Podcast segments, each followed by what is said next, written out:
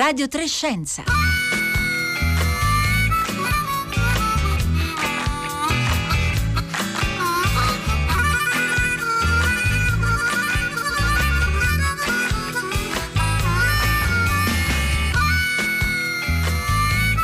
11.30, buongiorno da Rossella Panarese, con me vi salutano Fabio Melis, Giulia Nucci, Francesca Buonincontri, Roberta Fulci e Marco Motta. Oggi Radio 3 celebra l'arte, la creatività. Oggi è la giornata in cui possono riaprire cinema e teatri. È il giorno in cui riapre il teatro di Radio 3 questa sera alle 21 in diretta dalla sala B. Eh, dialoghi di profughi di Bertolt Brecht, il protagonista è Lino Guanciale. Noi oggi per questa giornata abbiamo invitato un artista, un fumettista italiano non solo tra i più eh, conosciuti ma tra i più amati in Italia. È il papà di Rat Batman per eh, intenderci ed è l'autore del suo ultimo libro in ordine di tempo, è apparso proprio in questi giorni, è stato in, in libreria in questi giorni per la terza e si chiama Dinosauri che ce l'hanno fatta. Il tema è un classico della divulgazione scientifica, ma che divulgazione scientifica e come ascolterete rigore, precisione, un umorismo surreale che aiuta anche a capire quello che sappiamo da quello che non sappiamo e che cosa la scienza e come la scienza sia un lavoro in continuo eh, progresso. Buongiorno Leo Ortolani. Buongiorno Rossella, buongiorno. Mi sono molto divertita questo weekend. Le facce, le facce di dinosauri più divertenti che abbia, mai, che abbia mai visto. Se lo vedete in libreria, intanto vedete nella pagina a sinistra all'inizio di ogni capitolo c'è sempre un dinosauretto piccolo che o mangia o guarda. È davvero molto divertente. esatto, allora se volete rivolgere domande a Leo Ortolani il numero è sempre lo stesso, oggi non ci funziona il Whatsapp, quindi solo sms 335 5634 296.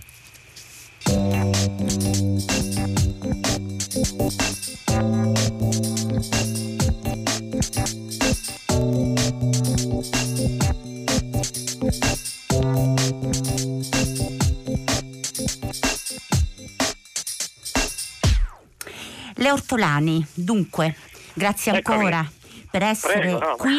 Lei poi in questi ultimi anni molto si è dedicato ai temi, alle storie di scienza. Eh, poi magari ne parleremo, c'è stato un po' un incontro importante con due matematici no? che le hanno un po'... Eh, l'hanno un po' stimolata in questo campo e tra l'altro lei ha una formazione scientifica, no? Lei è un... Sì, io ho avuto l'ardire di fare geologia e di portare a terra, sono proprio geologo a tutti gli effetti, però non praticante, anche perché mi ero reso conto insomma dei geologi non interessava moltissimo a nessuno nonostante il noto sia un paese che frana da tutte le parti ma insomma comunque.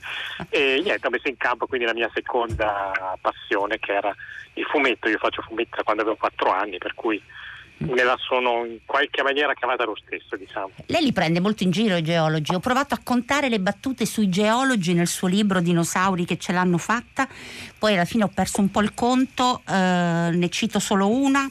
Paleontologi e fossili, un connubio inscindibile, come geologi e ufficio di collocamento.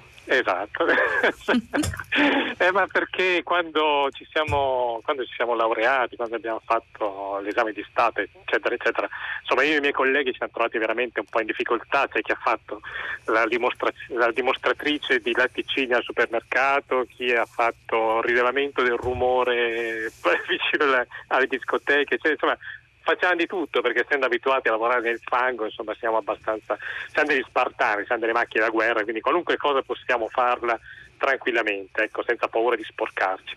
Sono creativi i geologi al di là diciamo naturalmente delle vocazioni personali? Ma io credo che debbano esserlo, anche perché quando uno si trova di fronte a degli affioramenti deve cercare di immaginare come proseguono nel sottosuolo, anche per poterci far passare una galleria, faccio per dire, eh, si devono sviluppare queste famose sezioni, sezioni stratigrafiche e, e, devi, e devi immaginare come possano procedere gli strati nel sottosuolo. Per cui eh, io ero abbastanza bravo, tra l'altro, ma forse anche perché si tratta di disegnare. Però insomma è un po', sì, un po' di fantasia ci vuole anche perché magari una situazione cambia improvvisamente da una zona all'altra e non te l'aspetti e tu devi immaginare cosa è successo. Ecco, come, io dico sempre che la geologia è come prendere una bella torta a strati di compleanno tagliarla così un po' alla carlona in tante parti, poi comprimerla e distenderla, ricomprimere e distenderla e poi cercare di ricostruire come era la torta all'inizio. Quindi non è vero, faccio del mio meglio, come dice un personaggio del suo fumetto e la moglie gli dice sei solo un geologo. Sei solo un geologo, sì. Le ortolani intanto arrivano, cominciano subito subito ad arrivare messaggi al 335 5634 296 e Marco le chiede Buongiorno signor Ortolani, ma lei si inchiostra le tavole da solo o collabora con un inchiostratore esterno? Poi magari ci spiega anche sì. il perché di questa domanda. Che... certo, no, perché di solito quando si disegna si comincia subito con la, almeno io sono ancora analogico, eh, ci sono i miei colleghi che lavorano col computer, ma io sono analogico, quindi vuol dire che prendo un foglio di carta con la matita, disegno sopra le mie vignette, poi dopo bisogna ripassarle in chiostro, cioè quindi con i pennelli o pennarelli con la punta a pennello, eccetera. Ecco, io sono sia matitista che inchiostratore, cioè come Pessò, ho diverse personalità, cioè, quindi interviene poi quello sono, sostanzialmente sono sempre stato un autodidatta molto solitaria, per cui lavoro sempre per conto mio, non ho quasi nessuna, nessuna collaborazione se non ad esempio per i colori con mio fratello che è uno dei migliori coloristi che mi sia capitato di, di, di, di scoprire e per fortuna ce l'ho praticamente in casa, ecco. Quindi, però il colore ecco, l'unica concessione che faccio per, eh, per, essere aiutato, per il resto uh-huh. è mhm. tutto fatto da me. Allora, dinosauri che ce l'hanno fatta, come dice un nostro ascoltatore su Twitter, insomma lei parla di polli alla fine. Sì, alla fine sì, perché a parte questo, sì, a parte i teropodi aviani che sono diciamo, quel ramo di dinosauri che sono arrivati fino ai giorni nostri, eh, che è bellissimo tra l'altro pensarlo, tra l'altro il fatto di avere de- degli animali che sono arrivati da, da, tempi così lontani, mentre invece i dinosauri, ecco, quelli che purtroppo non sono più tra noi, dico purtroppo in quanto io ho sempre adorato i dinosauri come, come, proprio come animale enorme, e c'erano fatti in tanti altri modi, se ne parla continuamente, l'ultimo sottofono di pupazzo è andato col Falcon 9 sulla stazione spaziale sì. internazionale, per cui Albano cerca di sconfiggere, insomma c'è sempre un grande fermento intorno a queste creature eh, che un tempo erano quasi mitologiche, adesso sono invece abbastanza conosciute. Si continua tra l'altro a fare delle scoperte ogni giorno, per cui questo libro che è uscito è già vecchio per, te, per certi versi. Beh, lei dà molto il senso no, di questo lavoro in progress che poi è il lavoro della scienza, della ricostruzione, della conoscenza, della comprensione eh, delle cose. E uno degli aspetti più interessanti di questo, di questo libro, nonostante sì, il tema sia appunto un classico della divulgazione scientifica, i dinosauri e chi come noi si occupa di scienza dovrebbe, come dire, quasi non poterne più di questo tema. In realtà lei attraverso una serie di storie, di formule visive e di battute ci fa capire ad esempio la durata della vita dei dinosauri sul nostro pianeta insomma sono più di 186 milioni di anni, è una, è, è una durata per noi incomprensibile, tempo, sì, no? Ass- Anche se lei usa un escamotage per farcelo capire. Certo, basta andare senza aver preso appuntamento dal medico di base durante il giorno in cui arrivano gli informatori farmaceutici, per cui insomma uno sta di aspetta anni, milioni, milioni di anni, insomma ha un'idea ecco, di quello che può essere il passare del tempo. Questo tempo così lungo e poi eh, è, lei insomma, eh, prova a raccontarci con una storia davvero molto divertente quanto siano stati grandi enormi, naturalmente non entrano nelle nostre stanze, soprattutto negli appartamenti contemporanei che hanno i soffitti eh, bassi. Che, che, storia ci racconta per farci capire la, la grandezza ma... di questi animali, non tutti, ma eh, molti. Sì, sì, sì, sì no, diciamo che spesso e volentieri per riuscire a capire un attimo le dimensioni no, di questi animali si, si, tende a vedere delle illustrazioni in cui a fianco viene messa la sagoma di un omino.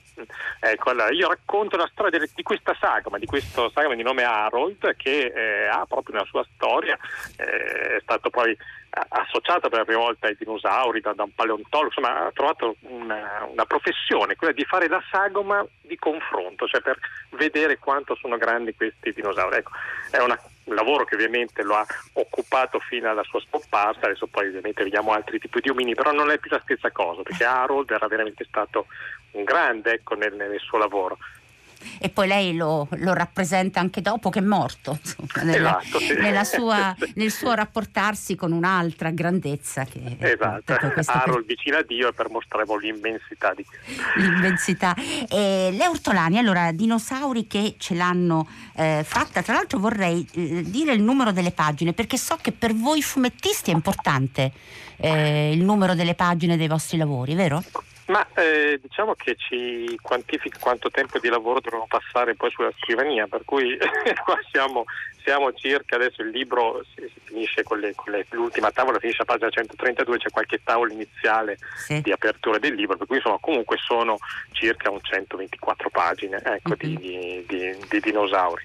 E, beh, insomma è importante anche perché eh, allora potrei fare anche un piccolo excursus da, per capire come mai nasce questa mia passione anche per la divulgazione scientifica, fumetti comici, uh-huh. perché tutto nasce anni fa con eh, la proposta di Andrea Plazzi, mitico am- amico ed editor di Ratman e di Roberto Natalini, direttore del CNR di Roma, per eh, fare della piccola divulgazione su cose scientifiche che potrebbero essere la fisica, la matematica, eh, oppure il web, oppure tante altre cose.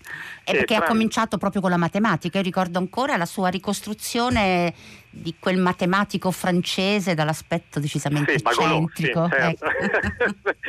e infatti sono appunto insomma, con la loro casa editrice, insomma, con, la, con, questa Comics and Science ne abbiamo già lavorato diverse volte e anche Dinosauri in un certo senso nasce perché ci eravamo recati insieme eh, presso la terza a proporre qualche cosa e poi è nato questo libro. Quindi diciamo che devo molto anche a questa, a questa realtà che, che continua a sfornare anche con altri autori continuamente questo bellissimo connubio tra fumetto e scienza, ecco perché più Prego. No, no, perché mi ricordavo che eh, noi ci eravamo visti proprio in occasione del suo primo fumetto uh, scientifico, proprio a quello Genova forse. a Genova, al Festival ah, della, sì, sì, della sì, Scienza. mi ricordo benissimo. E pensa che, pensi che mi ricordo che davanti a noi nel pubblico c'era un ragazzo con una roccia al guinzaglio. È vero, è vero. Quelli invece veniva da Ratman, dove si parlava di geologi ancora una volta e dove il capo di questi geologi che volevano conquistare il mondo come animale da da accompagnare una roccia tenuta al guinzaglio. Dice Nino Taranto, Nino da Taranto, perché vabbè, insomma Nino Taranto è un grande nome della esatto. storia eh, italiana, ma eh, scrive appunto Nino da Taranto, un geologo, fumettista e disegnatore è una rarità, è come una roccia marziana, a proposito di roccia al guinzaglio. Ecco. e quindi ehm, allora le, ortolane, allora dinosauri che c'erano fatte, pubblicato dalla terza, dicevamo 132 pagine, il costo è di 15 euro e lei riprende un personaggio che ci fa da, da, da conduttore, insomma. Assolutamente un sì. personaggio protagonista di una trasmissione che si chiama Mysterious. Ora, questo personaggio naturalmente lei lo ha eh, ricreato partendo da un modello umano, un presentatore che oggi non lavora più eh, in RAI e, ehm, ed è interessante perché attraverso questo presentatore che un po' racconta la scienza in modo molto rigoroso e un po' su questa scienza va oltre con battute, con eh, situazioni surreali, beh, insomma è uno strumento molto, molto potente. È stato bravo il nostro presentatore che oggi non lavora più in RAI come modello.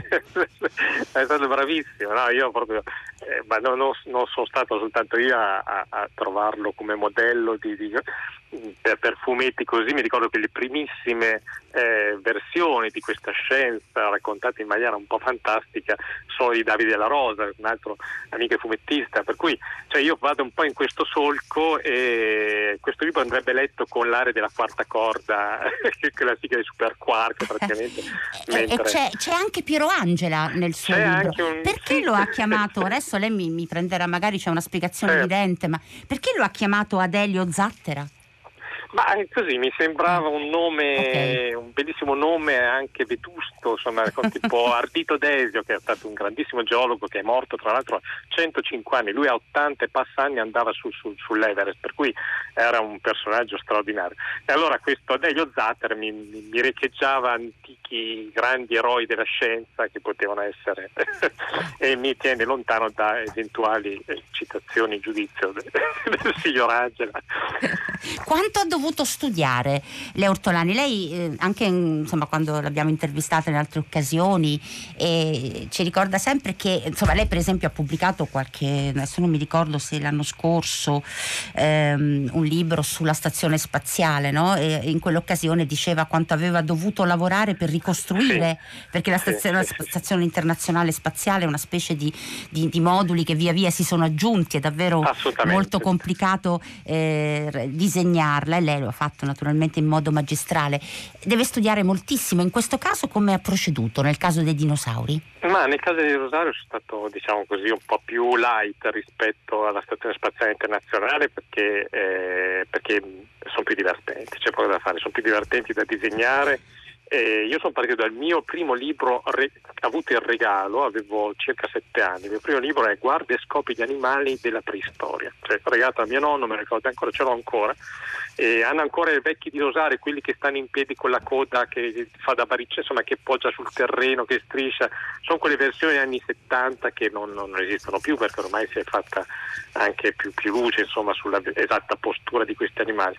Sono partito da quello, ho preso molti altri libri, forse anche più per ragazzi che non testi di, di tipo scientifico. Mi aiutavo poi con articoli ovviamente trovati in rete per cercare anche di derimere un po' di questioni, oppure guardavo un po' di, di, di video anche di divulgatori scientifici come Willy Giusti, insomma, che sono mm-hmm. molto, molto bravi, molto, sempre molto attenti a queste cose.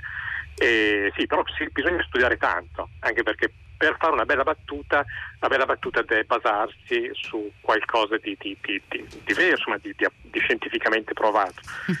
E poi insomma c'è questa ricostruzione di queste facce dei dinosauri che sono meravigliose e tra l'altro cito solo che non, non è che posso svelare tutte le, le risorse di questo suo libro, ma a un certo punto il presentatore di Mysterius ehm, eh, fa una, un parallelismo tra eh, i coccodrilli e i dinosauri e dice che il tirannosauro aveva un cervello molto piccolo rispetto alle sue dimensioni, ma forse non era meno intelligente degli odierni coccodrilli, perché i coccodrilli fanno una cosa che lo sa sì. che faccio pure io. Quando fanno la spesa? Eh, eh faccio pure sì, io. È quello che mettono le fette biscottate in fondo alla busta e poi ci mettono sopra il resto della roba.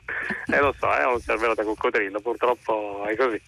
E in effetti però sono rimasti, sono arrivati loro, sono arrivati tra l'altro fino a noi, insomma, quindi sono stati come gli squali, insomma, sono degli animali che, sono, che hanno una storia incredibile alle spalle che però ce l'hanno fatta. Loro, che, eh, anche loro ce l'hanno fatta. Anche loro ce l'hanno, ce, l'hanno, ce l'hanno, fatta. Loro che hanno le zampe appunto piegate rispetto ai dinosauri che hanno le zampe Esatto, e infatti, infatti, questo distingue ovviamente falsi, dinosauri, che, che, nei libri, quelli vecchi, ovviamente era tutto un mescolone. Infatti io tra l'altro suppongo che Albano, quando dice che lui ha visto delle immagini nel Museo di Scienze di New York di uomini che uccidono un dinosauro, lui si confonda con un mammut. Sì. Perché in questi libri gli animali della preistoria erano tutti insieme, c'era un enorme calderone in cui c'era il mammut, lo smilodonte, il tirannosauro, il dimetrodonte, che non è un dinosauro, l'elasmosauro, che non è un dinosauro, cioè sono tutte cose e quindi sì, tra l'altro i nostri ascoltatori appunto mi chiedevano nei messaggi ma l'ha sentita la battuta di Albano? Ma insomma ha già risposto. Sì ma quindi... lo ringrazio perché ci ha fatto veramente da assist per il lancio del libro che non ce l'aspettavamo è, stato, è stato magnifico. Allora le ortolani adesso io le faccio ascoltare ascoltiamo insieme perché oggi nella giornata nel palinsesto di eh, Radio 3 tutti i programmi mandano in onda brani composizioni musicali che sono state composte da sole o con collaborazioni lezioni in remoto durante il lockdown. In questo caso noi ascolteremo proprio un estratto, un brevissimo estratto di un'opera musicale ma che poi è, è destinata ad un'opera teatrale di danza, eh, Cristina Donà con Saverio Lanza e Daniele Ninarello e Protesta silenziosa.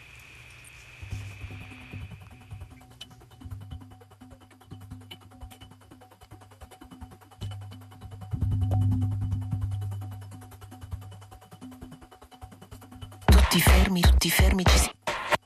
Tutti fermi, fermi, ci siamo spaventati fermi, ci siamo scoperti inermi, scoperti, scoperchiati, ci siamo svegliati fermi, ci siamo scoperti, scoper...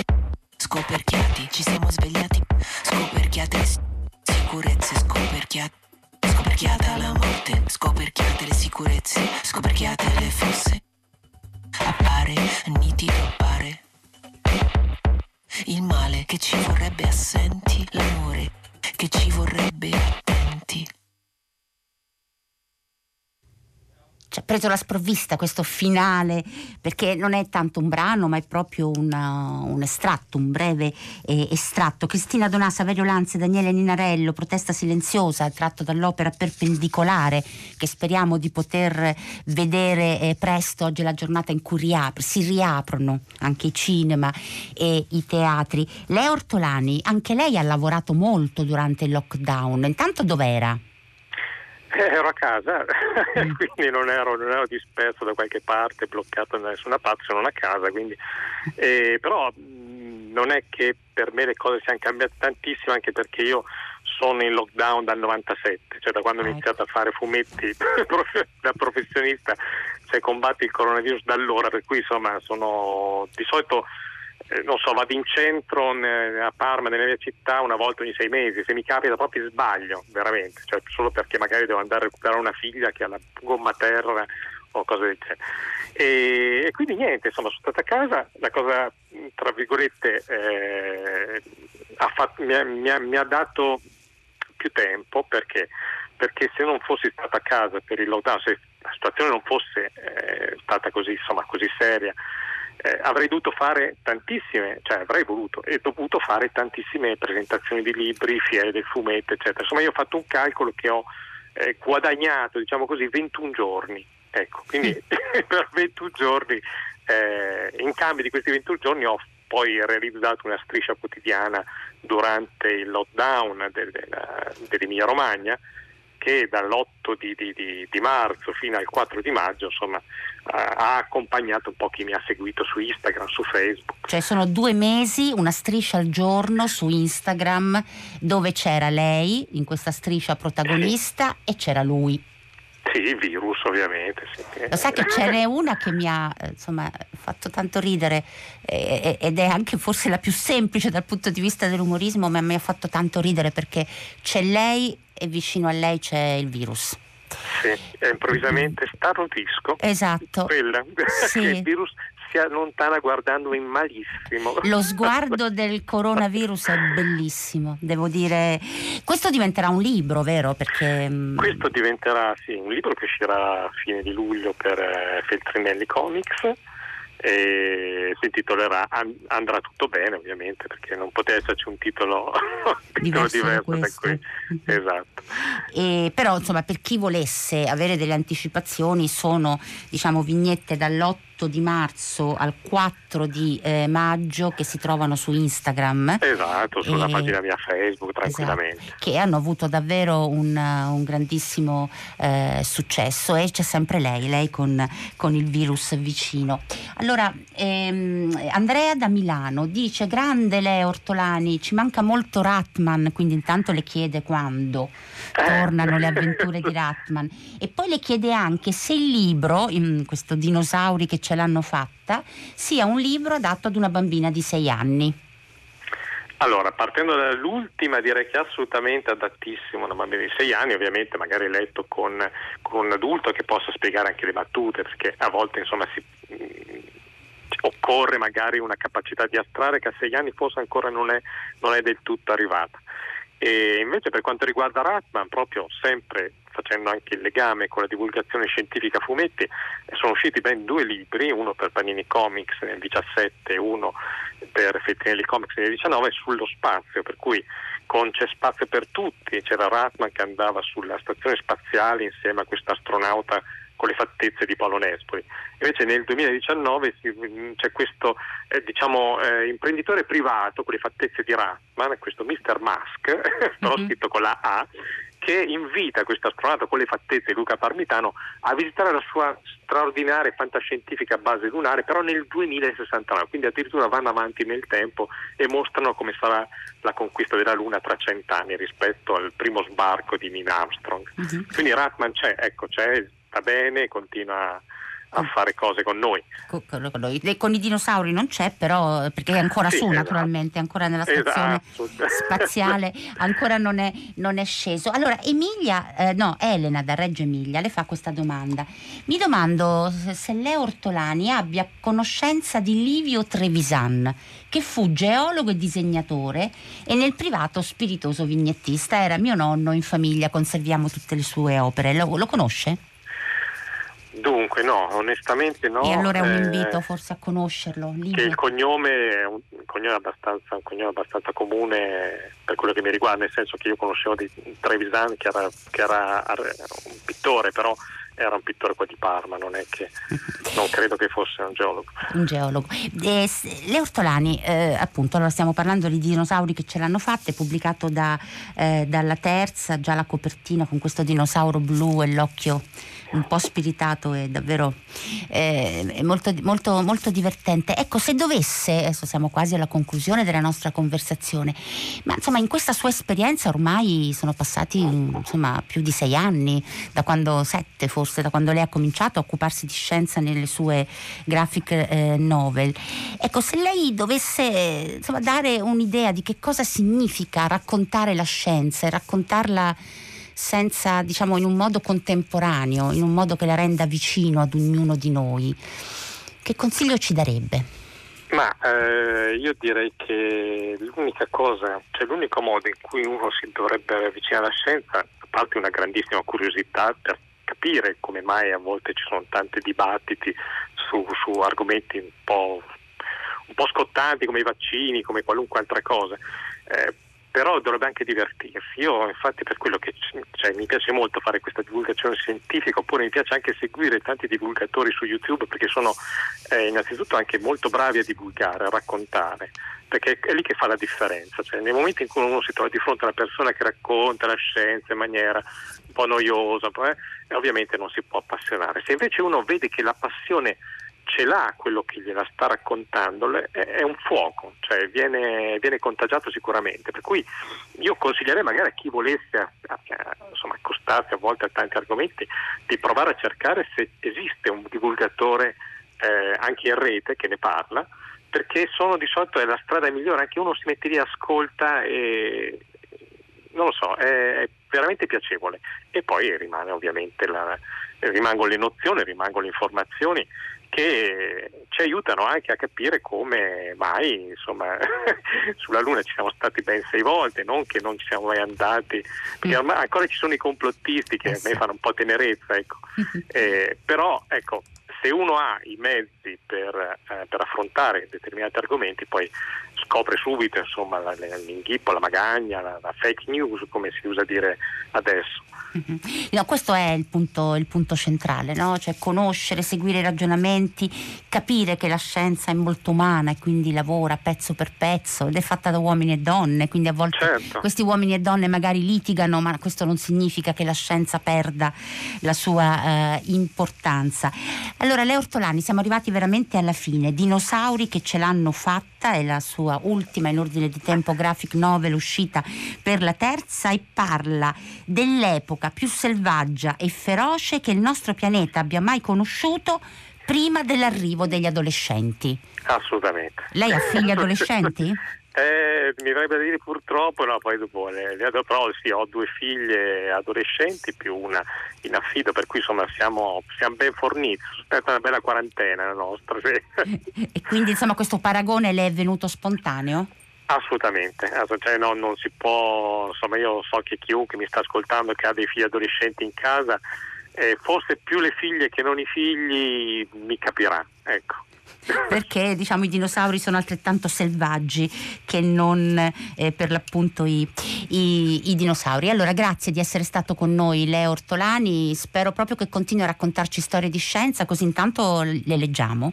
Certamente, e, certamente. e poi la riavremo eh, nostro ospite. Grazie davvero, buon lavoro. Da lei. Dinosauri che ce l'hanno fatta, Leo eh, Ortolani, pubblicato dalla terza, 132 pagine per il costo di 15 eh, euro. Siamo arrivati alla fine di Radio Trescenza eh, di oggi. Domani vi, vi annuncio che avremo eh, Guido Tonelli, fisico, e avremo Paolo Giordano, fisico di formazione ma eh, scrittore, per parlare, beh, insomma sarà interessante. Grazie, buona continuazione di ascolto con Radio 3.